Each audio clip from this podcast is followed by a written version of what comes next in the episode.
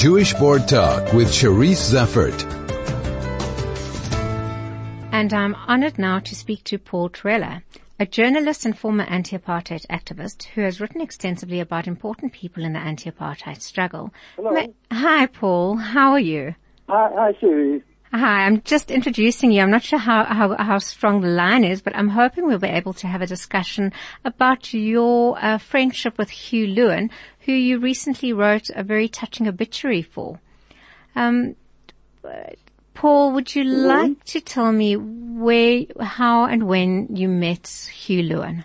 I, I, I, I left school, I, I left school at the end of 1958, and, uh, and then at the beginning of the academic term in 1959, I went to Rhodes University where Hugh and his partner, uh, Liz Pittman were a year ahead of me.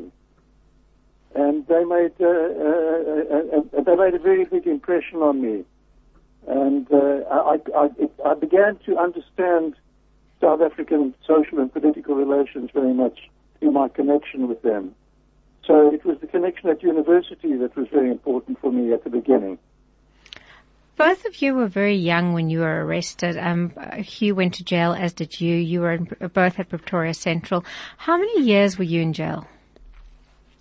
Um, uh, well, uh, I, I, I, I served a sentence of two years, uh, but there had been a very lengthy period of 90-day detention with interrogation, followed by a lengthy trial and before then. So altogether, I was in for nearly three years.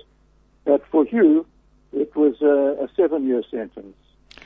And of course, Hugh had been betrayed by his best friend, Adrian Leftwich. Um, how did he ever come to terms with that? Uh, uh, Cherise, I'm sorry, uh, and the line is difficult. I didn't actually get your question uh, very easily. Uh, Paul, I was saying that uh, Hugh was betrayed by his best friend, Adrian Leftwich. Yes. How, how did Paul, how did, um, how did Hugh come to terms with that betrayal? Well, uh, and the situation was that um, uh, uh, Hugh, Hugh, Hugh was uh, already uh, an active member of the National Union of South African Students, NUSAS, which was a, a body uh, mainly of white English-speaking students. Not entirely. There were some black members at Fort Hare who were also members, and, and at some other universities as well. Um, and um, uh, Hugh, in uh, 1958, had, I think, become the uh, uh, regional secretary for NUSAS in the eastern in the Eastern Cape, uh, being a student at Rhodes. but he, he, he had already become very friendly with someone who became Uh, the president of NUSAS in uh, at the conference in Cape at UCT in July 1960. This was after the Sharpeville massacre. And this person was Adrian Leftwich, who was a very active guy, uh, uh, who was Jewish, uh, and, and uh, a, a, a, very active leader. And I became, Hugh became Uh, deputy uh, uh, president of NUSAS in 1960 as, uh, as uh, deputy president for international relations, and I took his position uh, as, as regional secretary of, of NUSAS for the Eastern Cape. So it, it, was in a period of very sharply intensified political conflict and political tension in South Africa. Hi, Cherise. Yes, yes. Um, carry on. Um, and and and and uh, uh, what happened in that period is that events catapulted into each other very very rapidly uh, because of the nature of the Sharpeville massacre.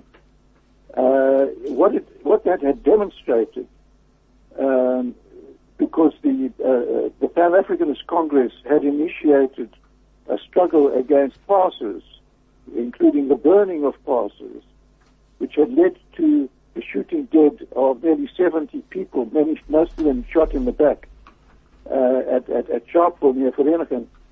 Uh, it was quite clear that the uh, previous policy of, of uh, principally of the ANC, but was also the policy of the Liberal Party for non-violent struggle, was not going to be adequate against a state that could shoot down at will.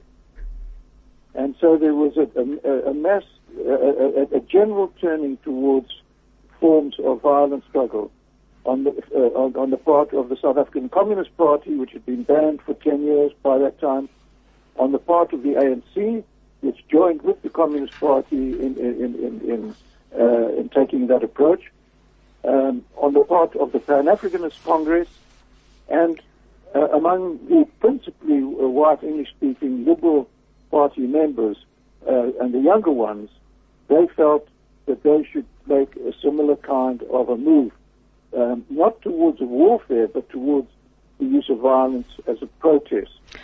And they then uh, uh, uh received some training from a, a, a, former British soldier called Robert Watson in in in the techniques for uh, bringing down pylons and other forms of sabotage of uh, installations. But they were not intended to uh, kill people. Paul, Paul, we have to take a break here, but when we come back, I'd like to look at the, the tensions, if there were, between the different ideologies, say amongst um, Jewish freedom fighters. Jewish Board Talk with Cherise Zeffert. And I'm talking to Paul Trewhela, who had a very close friendship with the anti-apartheid uh, uh activist Hugh Lewin, who passed away. Paul, um, you're talking about the ideologies during the anti-apartheid era. And I wonder if you could just tell me, was there tension amongst Jewish anti-apartheid fighters in terms of ideology? I think there was, uh, I think there was extreme conflict on uh, an ideological basis or basis of political philosophy, however you wish to put it. And it operated in various directions. Um, on the part of the South African Communist Party, uh, which had been formed as the Communist Party of South Africa in 1921, uh, it was absolutely loyal to whatever was the uh, ruling outlook at that time of uh, the Soviet Communist Party. It was totally faithful to it uh, uh throughout the whole of the 20th century uh, after it was formed, to everything. Um, now, uh, that, that then created a, a, a, a, variety of problems, but it also had one important quality, uh, and that is that it was, uh, at, uh, in fact, uh, realistic ways, practically the first non-racial political party in a realistic sense in South Africa.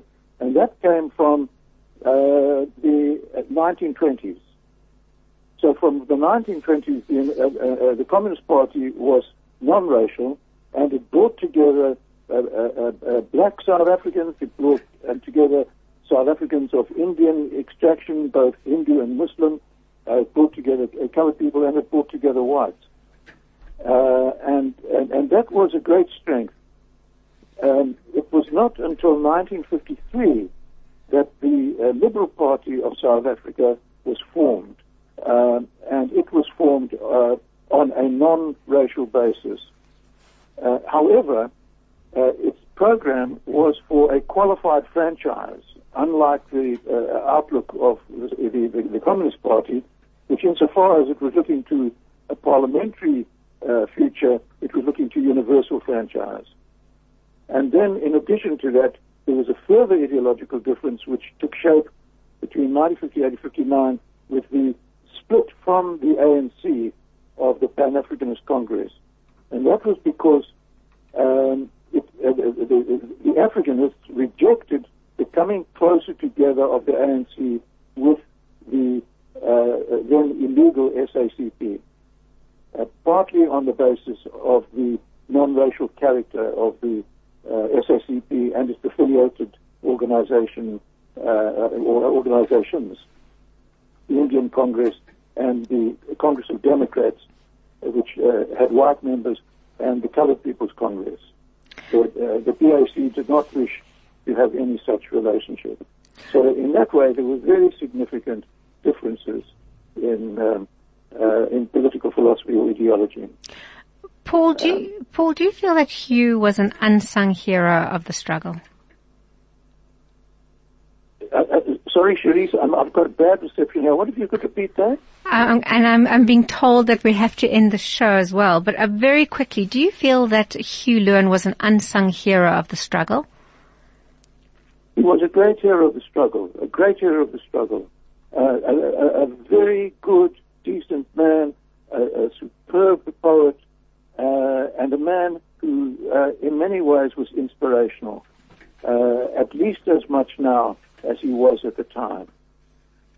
Paul, we have to end it there, but um, uh, we will be speaking again. Um, so please, I'm just saying goodbye for the moment, but uh, we'll pick up this conversation. It's an important one, and also um, look at your own relationship with Morris Isaacson. But we'll follow that up in a separate interview. Paul, thank you so much for joining me. Thank you, thank you, Cherise. Thank you very much.